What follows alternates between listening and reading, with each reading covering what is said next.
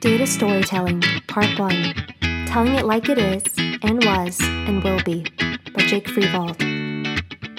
We're told that data storytelling is a new way of communicating using data. I submit that it's among the oldest ways of communicating. In fact, data storytelling is effective precisely because it's not really new.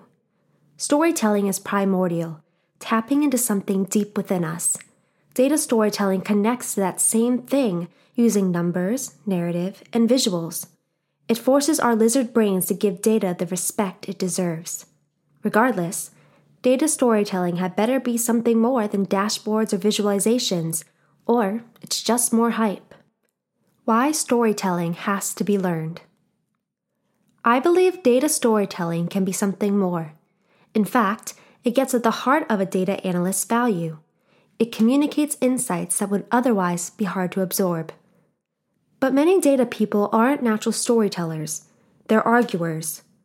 Rather than tell a good story, data people create logical arguments.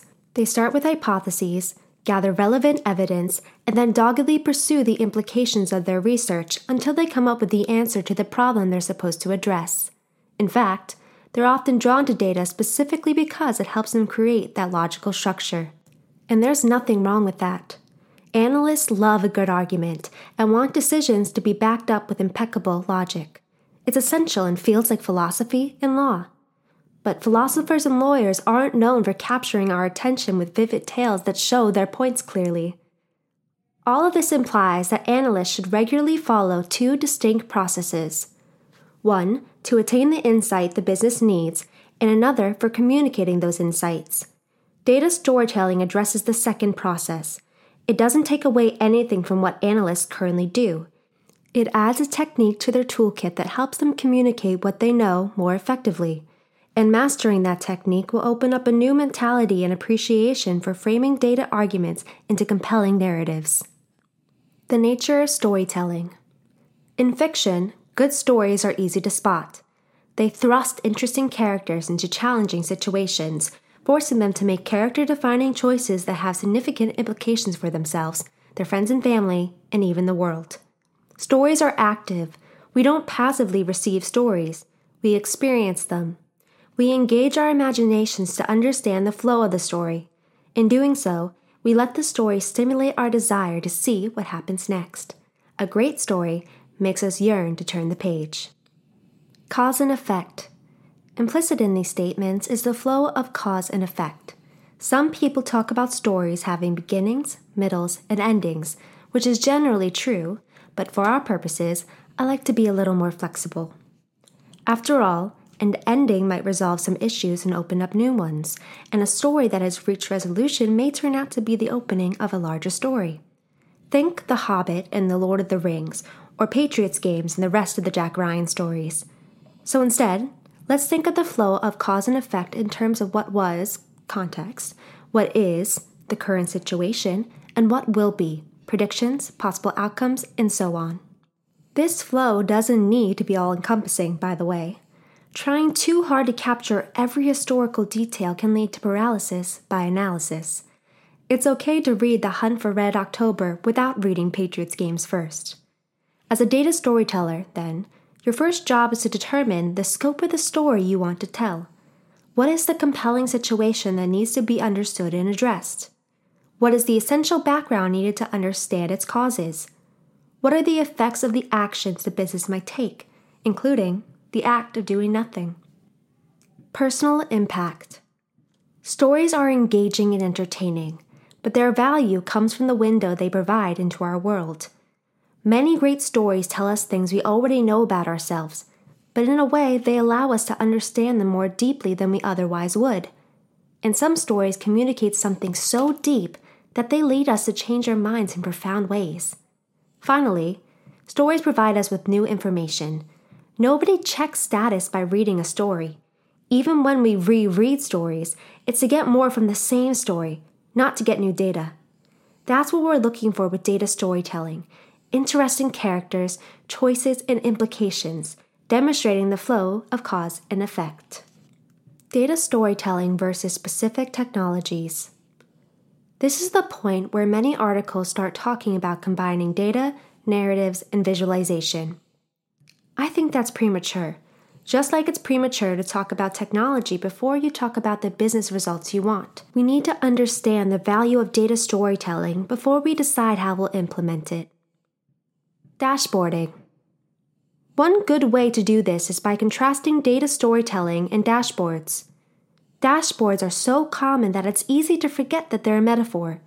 Cars, aircraft, and other conveniences have dashboards that provide an up to the moment status of its important components speed, fuel remaining, and so on.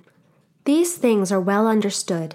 In fact, the whole point of the dashboard is to let the driver or pilot know the status of things she already understands. A dashboard should only call attention to one of its elements when something's out of whack. In normal circumstances, the standard reaction to a quick dashboard scan should be good, nothing to see here. Business dashboards, whether strategic or operational, are the same way.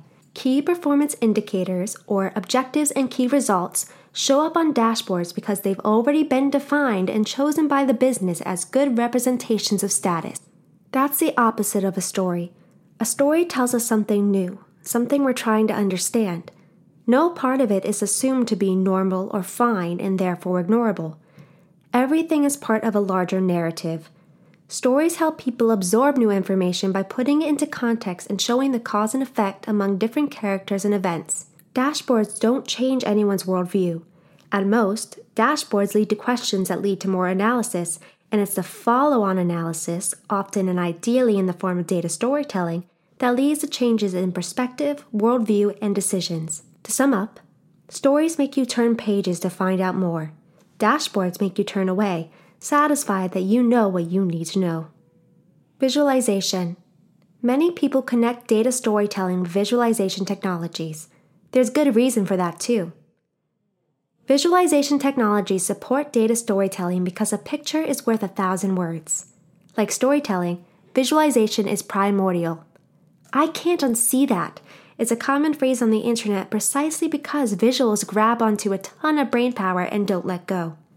Visualizations excel at conveying important context or event information, especially with respect to change over time.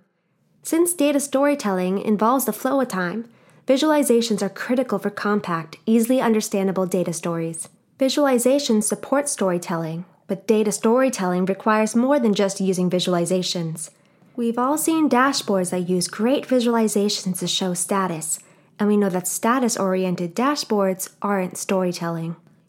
Natural Language Generation Natural Language Generation, or NLG, is a technology that takes a data set as input and uses AI to create a human language output. For example, one use case takes highly volatile data as an input and returns a sentence that describes things that would be hard to see on a chart. The average sales price fluctuated 9.2% with a peak at $2.19, decreasing approximately 0.5% over the reported period. It's a great technology, but NLG shouldn't be mistaken for data storytelling. Whether you represent a few static data points with a line graph or a few sentences, you still haven't told a story. Narrative is crucial, as we'll see, but narration, merely using words, isn't enough to qualify as data storytelling. Conclusion In blogs to follow, we'll go into more detail about knowing your audience, knowing how to start your data story, understanding who your characters really are, and much more. See you then.